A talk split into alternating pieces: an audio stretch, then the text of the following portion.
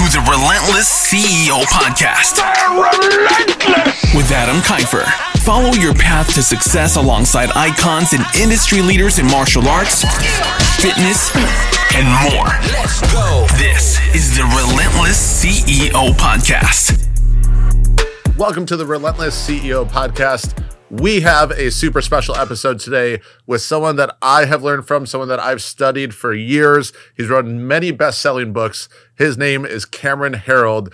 You may have heard of him from 1-800-GOT-JUNK, from Vivid Vision, Meetings Suck, and his newest book, The Second in Command.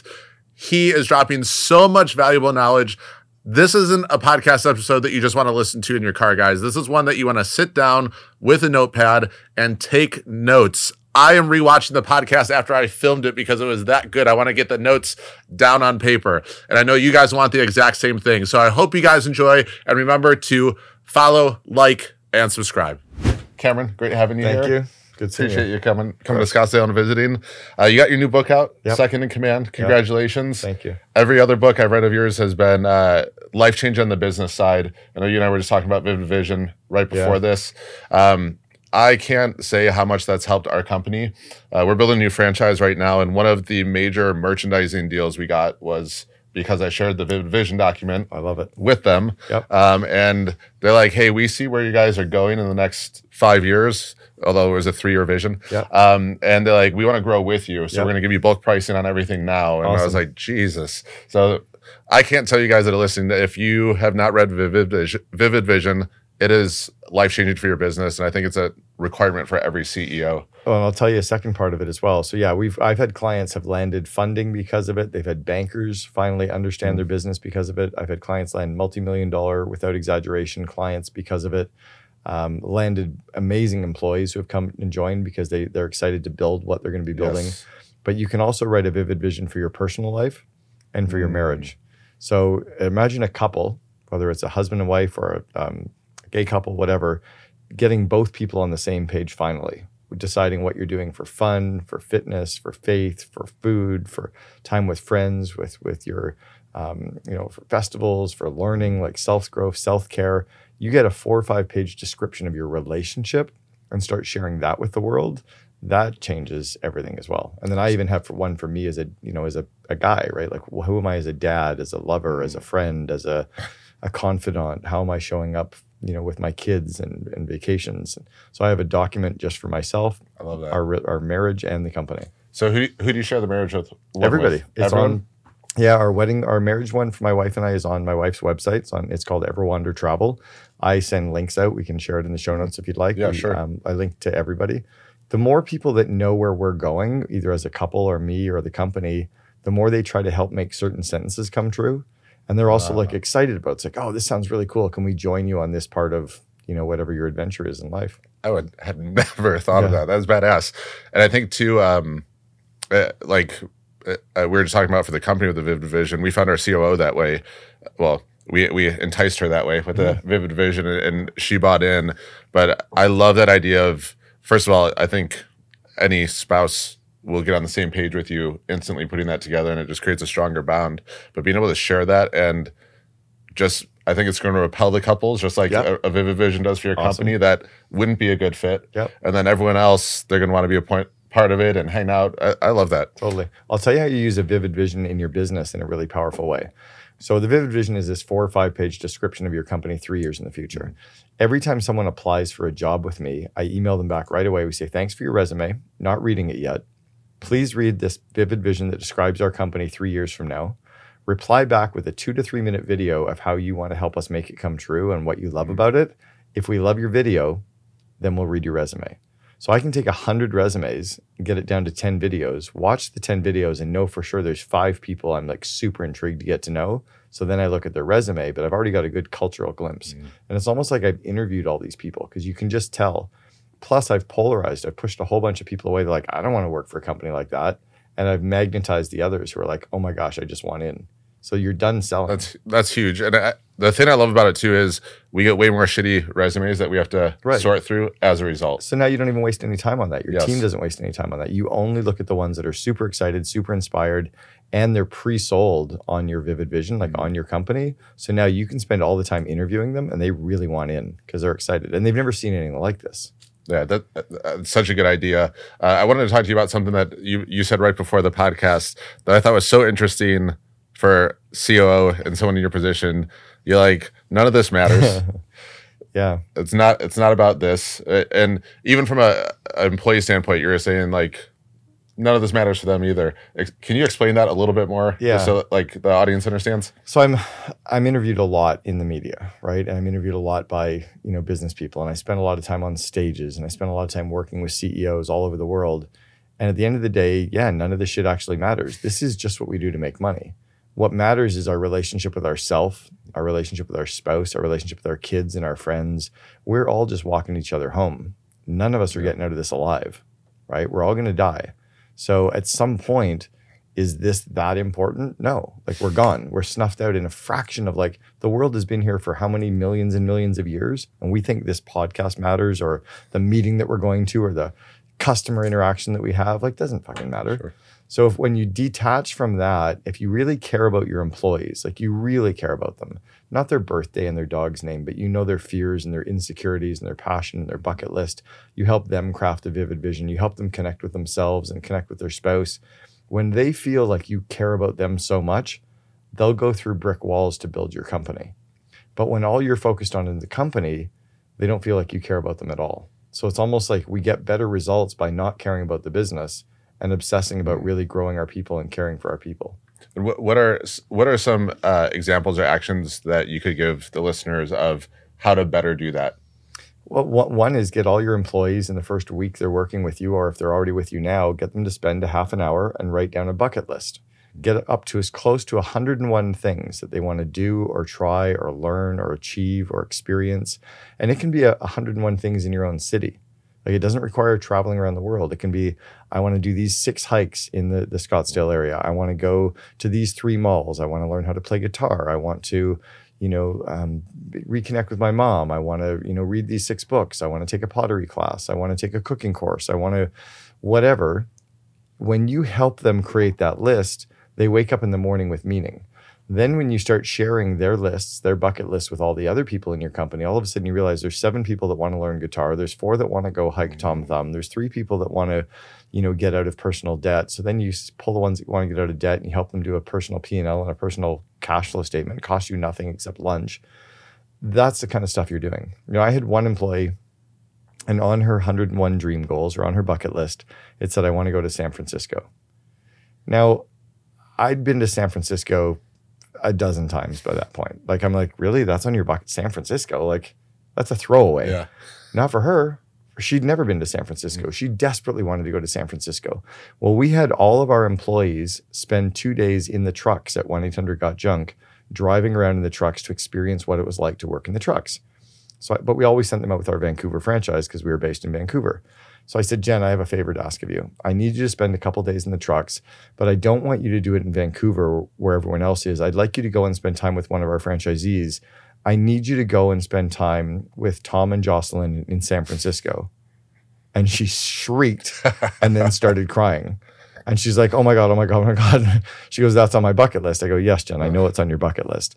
And what did it cost me? A $400 flight? She stayed in the spare bedroom of the franchisees. It cost me nothing. I still, to this day, 21 years later, get Facebook messages from Jennifer Huffnagel. I haven't worked with her for 17 years. Wow. But because I cared about one little thing for her, she would go to the ends of the earth for me. Mm. And she'll remember that. And I could give you case after case after case of people we did that with. That's for that person, that's life-changing. Yeah. And I think most people don't see their CEO or their boss as someone that's going to actually help them fulfill personal goals or personal dreams. And I think mentorship plays a big role in that as well, because I think it's a lot easier to quit a boss than it is to quit a mentor in a lot of cases. Well, and when you show that you care about them more than their friends do, more than their family does, more than they're like, when you're helping them get out of debt, when you're helping them reconnect with their dad, when you're helping them lose weight or quit smoking, and they realize like none of their close friends around them care that much about them. And then you say, hey, I need you to work late. How late, right? I need you to work on this. Absolutely. Like it's always a yes, yes, yes, because they know that you care about, they don't want to lose that. Now, how do you sort of navigate that line between getting too personal? There's no line. Starting in 2007, when the Facebook came out, I had the first Facebook account at 1-800-GOT-JUNK. People laughed at me. As soon as social media came about, that line is no longer there. Mm. We were talking about it being blurred. There's no line, right? People, when you're interviewing and hiring, are going to go onto your social media account. They're going to find a way in. They're going to learn about you. Like, everyone knows everything about me already. So why would I try to have my professional game face versus my personal? I just have to be me. Now, do you ever see employees feeling like it's getting too personal on their side, where they just want to keep work and some? But if you make that a part of your vivid vision, and you make sure that they know that we're this kind of, and I don't call it a family, right? We're not building a family. There's a lot of dysfunctional families, right? We're building more like the Cirque du Soleil, right? We have very high performing people that all really care about helping the other person, right? That's kind of what we're building.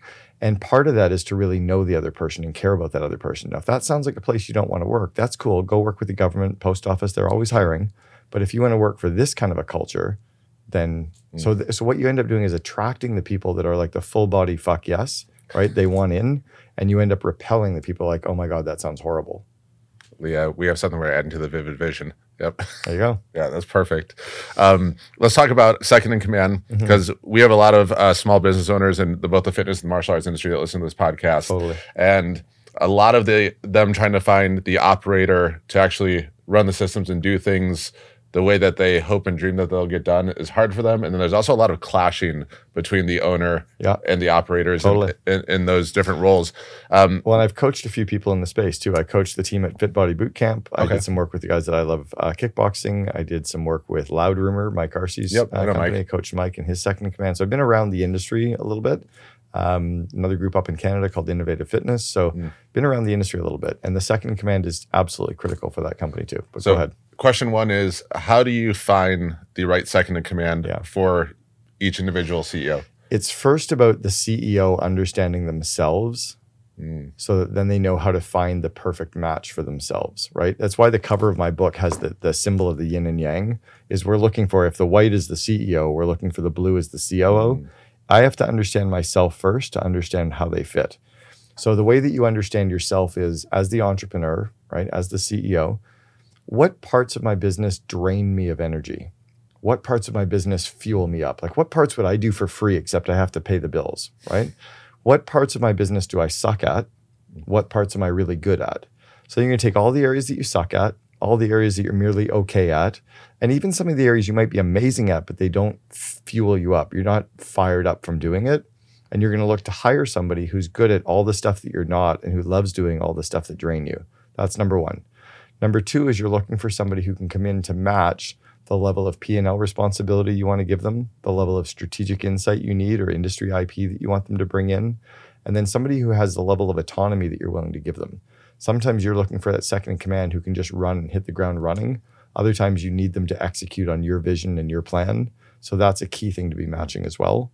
And then thirdly, it's about understanding the pay grade that you need to be paying so that you can put a proper title in place. It's even why I called the book The Second in Command and not the COO, because often they're not COOs. They're a VP of operations or a director of operations or a project manager, maybe even executive VP or executive assistant.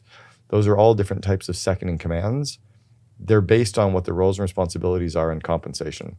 Now, I remember I was with Michael at one of the war rooms back in the day, and you were having a conversation with him, and you're like, how do you have a COO without an assistant first? Right. And I've heard you talk about this before. If you don't have an executive assistant, you are one.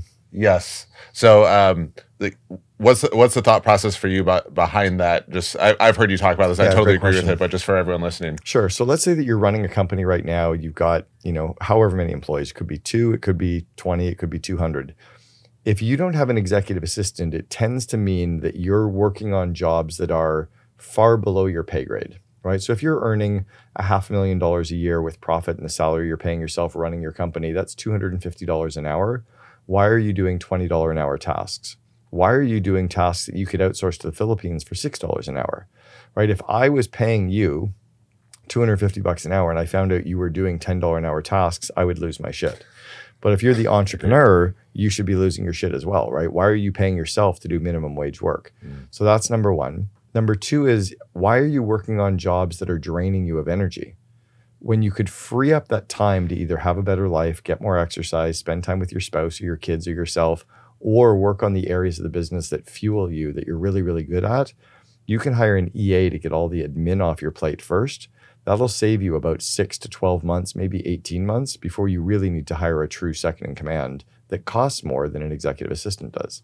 That makes total sense. And that's your advice is sort of the order we went in for this company, where I did executive assistant first, got that figured out, got off my plate. And then I'm glad that you described hiring a CEO the way that you did, because I was like, Kelly is great at all the things that I hate doing and that I suck at. So we're hoping that continues to work well. You're talking about... And you know what is interesting as well is Kelly, your COO, doesn't want your job. No. Most COOs have no desire to be a CEO or an entrepreneur. It's like most women don't want to be a guy and most guys don't want to be a woman. Most CEOs don't want to be a COO. Most COOs don't want to be a CEO. Mm-hmm. We're wired differently. We have different personality profiles. We have different skill sets. We have different levels of risk tolerance. So it's not like COOs are ever trying to vie for the next role. There is no next role. Maybe it's a better company or a bigger company, but Sheryl Sandberg, who is the COO at Facebook, hasn't gone out to find a CEO job. She was quite happy being the COO of Facebook for 15 years. Now, how do you, what's some advice you have for navigating the CEO-COO relationship? Because I know that can either get, like, there's sometimes, you know, Kelly and I, where we won't talk for like a week sometimes, and then we're like meeting and trying to catch up on everything. It's very similar to a husband and wife in a traditional marriage, okay? You have to stay on the same page. You have to have date night. You have to have time away from the kids. You have to be able to have a vision that you're both driving towards together. You got to be able to have time to like decompress and talk about what really matters. So you need to build that into your schedule. So the CEO and COO need to have date night. That's time away from the rest of the team, time away from the office. Maybe it's going for lunch. Maybe it's going for coffees. Maybe it's just like a regular thing in your schedule where you go for golf together or go for a hike together, but you just go and hang out and reconnect. That connects your energy. It connects the communication, and it makes sure that you still like each other. That's number one. Number two is to remember that the CEO's job is to make the COO look good, and the COO's job is to make the CEO look good. So you need to have time to debate and argue and fight for the good of the company, for the good of the core values, but never in front of the kids, right? Mom and dad need to have time to fight and debate and argue, but never in front of the kids. Mom and dad have to realize they'll have differences, but they need to have a space to do that, right? So that then they can show up in front of the kids as this force together. You never walk out saying, well, here, have some cookies, but don't tell mom. You just don't do that, right? Like that's a really fucked up thing that a spouse would ever do to their spouse. Well, the COO doesn't ever say to the team, yeah, I don't agree with what the CEO is doing, but we kind of have to go along. My job is to make the CEO look good. And then their job is to say, hey, Cameron needs to roll out the tough decisions. I needed Cameron to fire those people. I needed Cameron to say no to these, you know, three last decisions that you were all in favor of. He's kind of playing the bad cop for us. But he loves our company. So he's making me look good. At the same time, I'm taking all the tough stuff off his plate. So he's always that shining light for the culture of the organization. I love that. And when you're doing date night per se, is that business focused? Is it just personal connected? Okay. It's a bit of both, yeah. You really don't want to hire anyone as your second in command that you don't want to hang out with. Sure. You're not necessarily going to be best friends, right? Brian and I actually were best friends. We had a bit of an unfair advantage. He was the best man at my wedding 3 months before I started to work with him as his COO at 1-800-GOT-JUNK. So we knew everything about each other before I even started to work with him. We'd also been in an EO forum group together for 4 years. So he watched me build two companies and knew my skill set. So we had that unfair advantage. But yes, you want to be able to spend time with the person, connecting with them as a human, so that then when you're going to war together, when you're making the tough decisions together, you like hanging out with them. You want to spend time. It's not like, oh shit, I have to go spend time with Kelly. It's like, yeah, Kelly and I get to go make some tough decisions together, but at least I like her. She's fun. She's got a cool energy, right? Of course. That's what you're looking for. Love that. And you talked earlier about responsibility to the P&L. And I know with our employees, we look for like a 4 times return. That's my benchmark. And what's the benchmark for your second in command then? What are you looking at? Same thing. And what we're talking about there is, let's say we're going to hire a $200,000 second in command. We need them annually to make at least $800,000 in gross margin to pay for themselves and to make it worthwhile to build that extra layer of complexity in the business. Otherwise, it's better just to flatline where we are and just scrape more money off the table, right? Sure.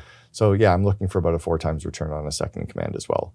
The way that happens is often they take stuff off our plate, which frees up our energy. Mm-hmm. Now we're both coming into the business, spraying this amazing energy. We're all stirring the Kool-Aid. You're showing up as the chief energizing officer because you are only working on the cool, fun stuff. That electricity infuses the whole organization, so we get more out of people. That's number one. Often the CEO is a bit of a rainmaker as well. They're good at landing deals. If we take all the stuff off your plate that drain you of energy and you can land a few more deals, we pay for ourselves. Often as if we're running the business by ourselves, we don't have time to grow our people. We don't have time to grow their skills. We don't have time to grow their confidence. We don't have time to remove obstacles for them and to align them. When you can divide and conquer and you've got the COO leading a group of people for you and you can lead a couple, you tend to be able to drop down a layer where you can actually grow them. You can do skip level meetings. You can be strategic with them. And now you're getting more results through them as well. And then there's the networking component that the CEO can now do, or the COO. You drop the COO into the COO Alliance. You drop the CEO into a couple masterminds. Now it's not about how do I do something. It's like, you know, Ben Hardy and Dan Sullivan wrote the book Who Not How. Now, because you're plugged into these networks, you know a lot of who's that can help you do things, or they can connect the dots for you. So you get additional leverage there. It's just a no-brainer when you hire the right person. Yeah, I think the networking aspect makes such a big difference. I can't tell you how many connections I've gotten in different masterminds that have made my life a hell of a lot easier because obviously a lot of smart people in those rooms. Totally. Well, if you're the smartest person in the room, you're in the wrong room. Right? I agree. We were talking in the hallway earlier with Kelly, and she was talking about not having the typical CEO as a partner, and you were talking about how sort of the hard-nosed CEOs are everything in the 70s and 80s, and we have a lot of people from the martial arts industry that are still like very hard-nosed leaders and like, I don't know, almost military-like. Yeah, it doesn't scale. I agree. So what Kelly was saying about you in that you're not the traditional CEO is that she said you care about people and you've got kind of this caring leader. I said the whole like autocratic dictatorial corner office, you know, do as I say, that's a very 1970s, 1980s methodology for leadership. That doesn't work anymore. So if you're coming in as that drill sergeant person or even the person who's disconnected from people and emotions, you'll build an average company. You might even build a really good company, but you'll never build a fantastic or a great company or a company that starts achieving hyper growth, right? What I've always built is really, really strong brands. Like there was one year where in 1 year I coached a company in the United States that went on to become number 2 to work for on Glassdoor. The same year, another company was number 12 in the United States on Glassdoor. The same year I coached the number 1 company to work for in Florida and the number 1 company in Cincinnati and the one that went on to become number 1 in Australia, all in the same year. That's not by accident. And they weren't there when I started working with them. But one of the ways we got them there was by the CEO actually caring about employees more than they cared about anything else. And because the employees knew that they cared so much about them, the employees went through brick walls to scale the company and to take care of the customers. Because I've always said customers are number 2. When you obsess about your employees being happy, they're going to take care of your customers. And then by default, your customers are happy. When you have super happy employees and super happy customers, you have no turnover, you got high retention, you can start charging whatever you want because nobody's quitting, you have no turnover, you have no training costs and no recruiting costs because nobody's quitting. You get way more return on your people because you've got them for longer, but they're also super fired up. It just kind of is simple. So how did you, with the CEOs you worked with, how did you get them to flip their mindset of, because as CEO, we always hear, like, you got to always keep your eye on profit, always got to keep your eye on profit. So how do you get them to sort of reprogram to be more people focused and more culture focused? Some of it was showing them the data points of where culture trumps strategy. Some of it was showing them the data points of where if you have a really strong company culture and you have low turnover, you have low training costs, you have low recruiting costs, you have high output from the people, you've got, you know, great recruiting because they're telling all of their friends, like the data starts to show, oh, this is powerful, right? The way you can start getting more done with less people faster is by having people that are excited and aligned and aren't quitting. They get that, they can see that. And then when you also show them how hard it is now with turnover and the revolving door and grumpy employees and they're frustrated and they're always dealing with the negativity, I'm just like, you pick. Well, I don't know which, like, I'll help you with that if that's the path you want. And they're like, I don't want that path. Okay, well, then let's do this path. Love that. Right. And with culture, I know we try and help a lot of our clients install culture. And one of the mistakes I see is they just look up other companies' core values and they're like, yeah, let's do those ones. And then they try and put them in place and it goes horrible. So I'll talk about core values, but I'm also going to talk about what culture, where it comes from. So let's pretend that every business is like a jigsaw puzzle. The vivid vision is the picture on the front of the box. If you can't see the picture on the front of the box, it's really hard to make a jigsaw puzzle. Sure. If I gave you a jigsaw puzzle and all the pieces were red, it would take you forever and a day to make that jigsaw puzzle, right? The picture is critical. The vivid vision of where we're going and what it looks like is critical. Then you have the four corners of your jigsaw puzzle. Those are your core values, your core purpose, your BHAG, which is the big, hairy, audacious goal, and your one-year plan. Those are the four corners that every company needs where culture starts to emerge. And then the four sides of your puzzle are the employee systems. That's the recruiting, interviewing, selection, hiring, onboarding, leadership, development of people. Then you have your strategic thinking, which is like your annual planning, strategy meetings, quarterly planning, skip level meetings, town halls, anything around. And then you have your meeting rhythms, and then you have your financial systems. Culture emerges from there. Mm. So core values is one component of culture. Where most companies get core values wrong is they have too many. I say you can only have a maximum of 4 or 5 core values. You have to be willing to fire people if they break the core values. Lots of companies don't fire people if they're breaking them. You want to be able to recruit based on them and fire based on them. Next, you should never have a single word as a core value. They should be short, easy to understand phrases. So best examples I've come up with from a company called College Pro Painters that I helped build: deliver what you promise, respect the individual, pride in all you do, and find a better way. Mm. Super clear. They don't need any explanation. You can fire people based on them. Nobody needs a bunch of bullet points to explain them any further. They get it. The only time I've ever been okay with a single word as a core value was this company that went on to become #1 in Florida. I coached them from 40 people up to 700. Wow. One of their core values, and they had 5, was simplify. Mm. I'm like, fuck, it's so good. So good. Like, it's so perfect, right? Like, that was the only time, because like, to have a short phrase when simplified, just fucking simplified. It is what it is. Yeah. Yes. So that's the only caveat I ever had to that. But that's my rules around core values. Core purpose is when you're driving towards something, right? It's like, what's that long term? It's like your why, right? Simon Sinek's. So Simon helped me actually craft my core purpose. We were in my kitchen in Vancouver 5 years before he wrote his book, Start With Why. He was on our board of advisors. And I've always wanted to help entrepreneurs make their dreams happen. So he said, well, your core purpose is to help entrepreneurs make their dreams happen. I'm like, yeah. Everything I do is that. This book is that. My other 5 books are that. My CEO Alliance, my coaching, my course. Everything I do helps entrepreneurs make their dreams happen. If your podcast was about government or corporate, I wouldn't want to do it. Sure. Because it's not aligned with. So core purpose allows a company and employees to say no or to say hell yes, right? Your BHAG is that big, hairy, audacious goal. Most companies mess that up. They have a big number. That's not a BHAG. Mm. By Jim Collins' definition, it has to be a 20 or 30-year stretch that from the outside seems impossible and from the inside seems plausible. So my BHAG is to replace vision statements with vivid visions worldwide, right? Microsoft's BHAG was put a computer on every desk, and they didn't even make computers.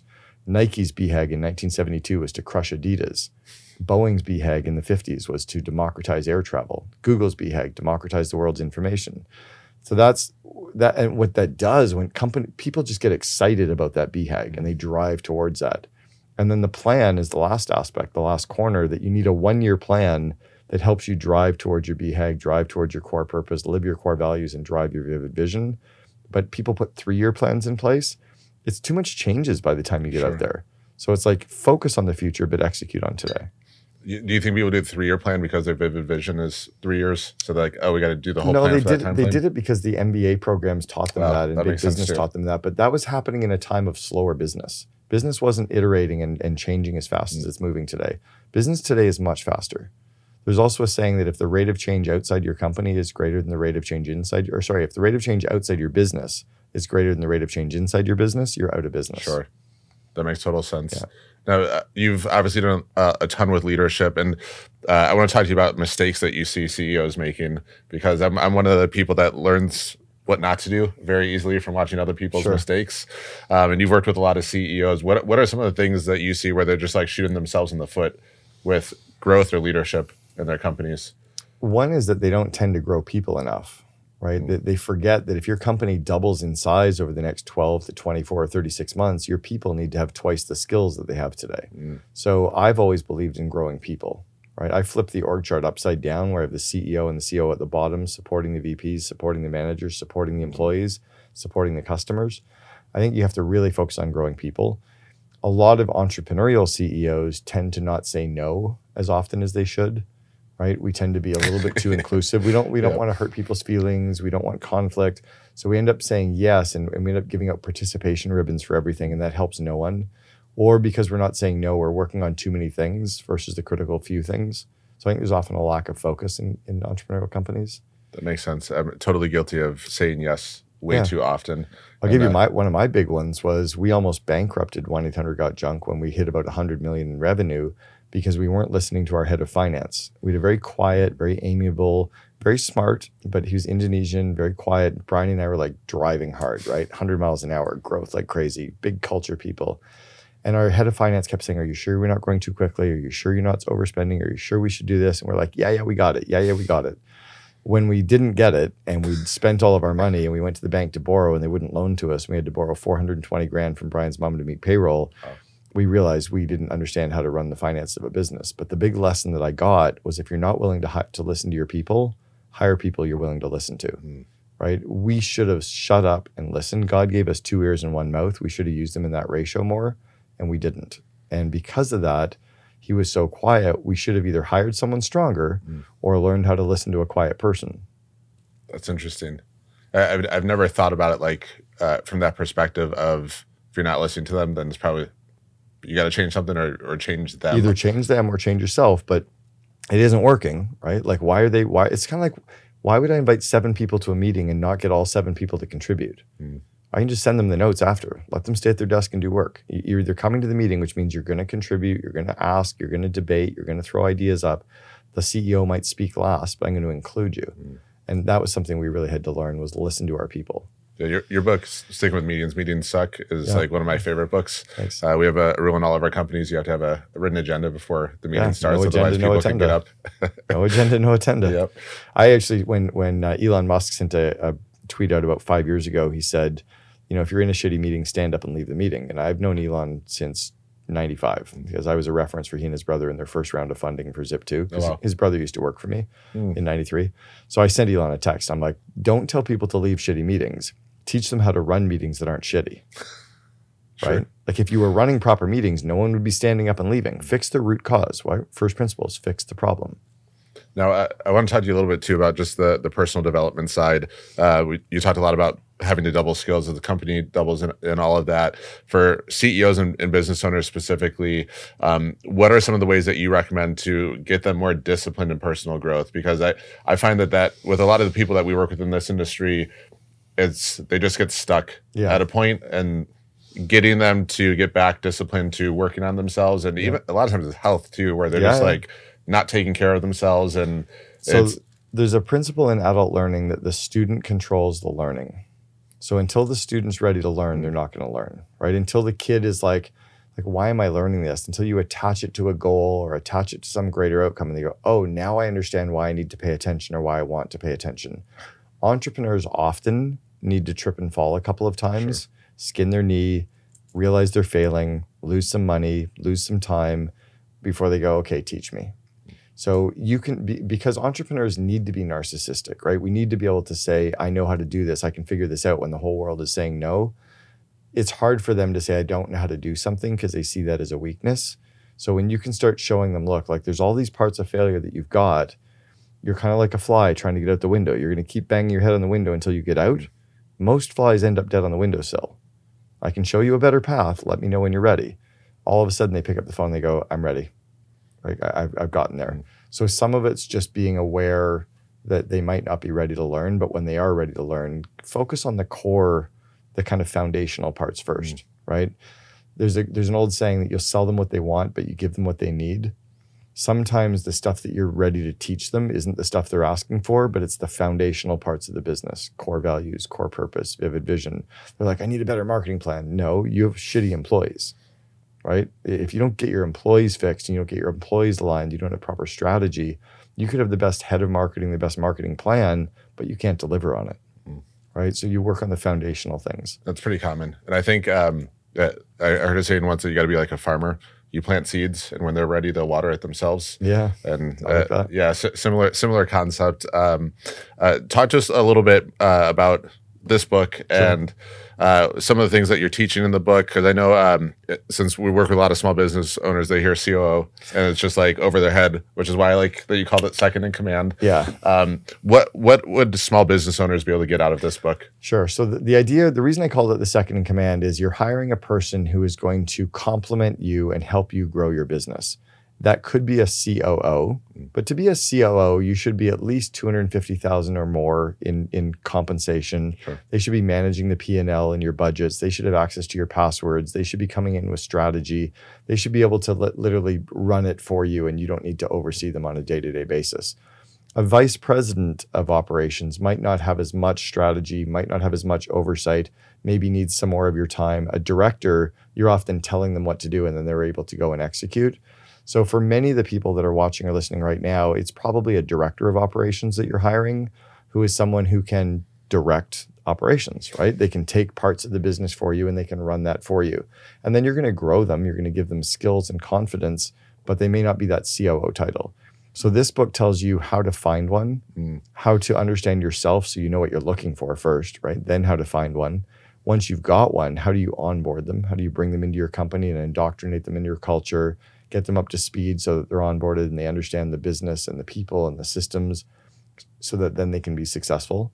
And then how do you, once you have them and they're onboarded, how do you build a strong relationship with them so that you can really supercharge the organization? Love that. That's what a lot of it is. I think this audience definitely needs the onboarding help because it's non-existent in our industry for employee onboarding. It's non-existent in most companies, sadly. Most companies know how to interview and hire, but then they're like, okay, here's, you know, Kelly and Fred, and here's a photocopier, go hard. I'm like, that was like 5 minutes of onboarding and you expect them to start? Like at 1-800-GOT-JUNK, we were 6 weeks into a job before we let anyone doing their job. They had to go through call center training. They had to ride in the trucks. They had to go through franchise training. They had to listen in on call center calls for 2 days, listen in on sales calls, listen in on PR calls, ride in the trucks for 2 days, do each of the marketing tactics, read the operations manual, read the call center manual. They had to write a test on the operations manual that was open book. And they had to go for lunch or dinner or breakfast with everyone who managed people in the company. 6 weeks later, they were able to start their job.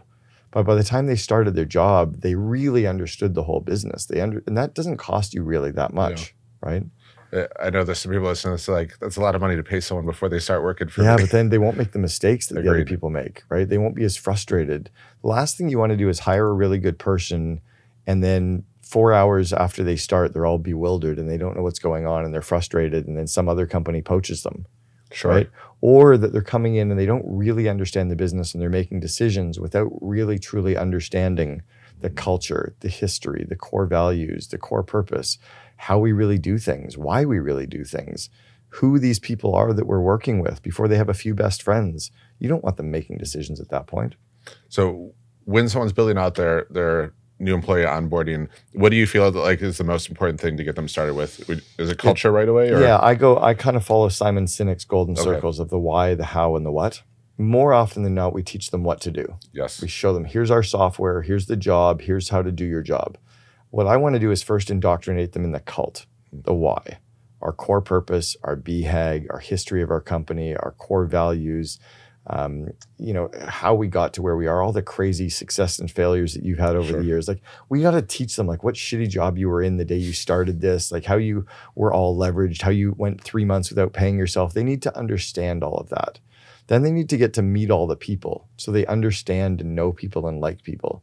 That's the cultural indoctrination. Often that can be the CEO teaching some stuff, running a few sessions, getting it videoed, teaching a few more, videoing them. Maybe you've taught it 3 or 4 times and you splice in different sections and now it's all videoed. So now they can watch that, right? That's a good leverage of your time. That's the indoctrination in the cult. The second ring is the how. That's all the systems that I even put into my course, Invest in Your Leaders, is all around situational leadership, coaching, delegation, one-on-one meetings, interviewing, hiring, running coaching meetings, classroom teaching. It's all the executive functioning skills that people need to be good in their jobs. So I train them hard in that. Then I get into what we do. Love that. You just sold me on putting Kelly in that even faster now. That's great. Like it's huge for people when they go through that stuff. Here's like, it's astounding to me. I'll ask you a question. You have interviewed and hired how many people approximately for your companies? 50 to 75-ish. Okay, so you've hired 50 to 75 people. How much training have you had on how to do proper interviews? Very little. How much? Yeah, it's maybe I watched like a video of someone talking about it. Right? Maybe. So you really had no role plays, no practicing, no one watching you do interviews and giving you feedback. You haven't practiced using open questions, closed questions, the pregnant pause, torque. You haven't properly understood how to go through a greater resume. Language right now. Yeah. There's systems in place for this, right? When you got so you might have done it wrong all 50 to 75 times. I probably did a ton of them wrong. Imagine if you actually knew how to do it properly, and if anybody here who knew how to do it properly, how much easier business gets.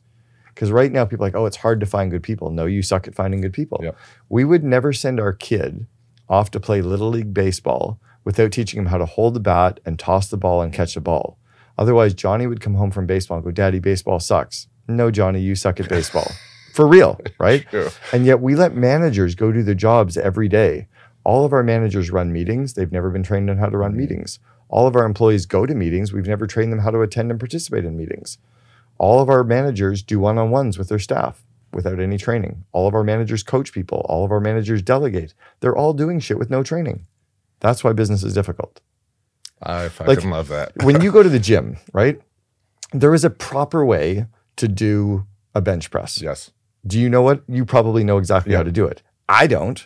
So I go in there and my elbows are in the wrong spot and I'm fucking trying my best. And I'm sure these guys like you were looking at me going, nice workout. You were getting like 50% of what you should if you just did that, right? Yeah. Or like a whatever it is, a curl. Like I don't know how to do this shit. So I'm in there trying my hardest and working out. You're like, no, if you just did this way, you'd get a way better result. It's the same with training your people. That's why I'm like maniacal around my Invest in Your Leaders course. Like I don't get why every company wouldn't spend $750 to have people go through this. Well, it's crazy too, because it's a one-time fee, right? Yeah, and it's lifetime. I couldn't believe that. I was like, it's so cheap. Yeah, I just like, I'm trying to impact all these companies because then the employees go home and they have better relationships with their spouses, with their kids. Like, anyway, I'm manic about it. No, I love that. Where can people go to get that, by the way? It's called investinyourleaders.com. Easy. Yeah. That's awesome. Yeah, I recommend everyone go get it. We'll be going through it here at Relentless as well. So I appreciate huge value. Yeah, I appreciate you putting that together. And I love your mission for just trying to help entrepreneurs do their job better, live their life better, and all of that. I love that you're not just like dollar bill focused, because I think most of the people I've learned from through my life, it's always about the number. It's always numbers constantly. And I'm already 58 years old. Yeah, I don't need any more money. Like I'm doing this because it's impact, and you know I get the money that comes in is great, but I'm just trying to have a better life and enjoy what I'm doing every day. And anybody who's watching, like if you see me in a gym, give me a couple tips. Yeah, right? I got you, Cameron. Okay, thank you. Well, thank you so much for joining us. Delivering a ton of value. And guys, please, if you haven't read Cameron's books, read them all. Like they are amazing. We have some in our library back there as well for our employees to read. But again, I haven't read this yet. I'm going to. Vivid Vision is one of my favorite books that you've written, and it has been so impactful. So thank you again for everything you're doing. Of course, you're welcome, Adam. Thank you. Awesome. We're unstoppable, to the top we about to go. That CEO I need to know, the impact we about to grow. Competition comical, straight A1 we on the road. Money focus for the goal, tell them what they need to know. Yeah, we unstoppable.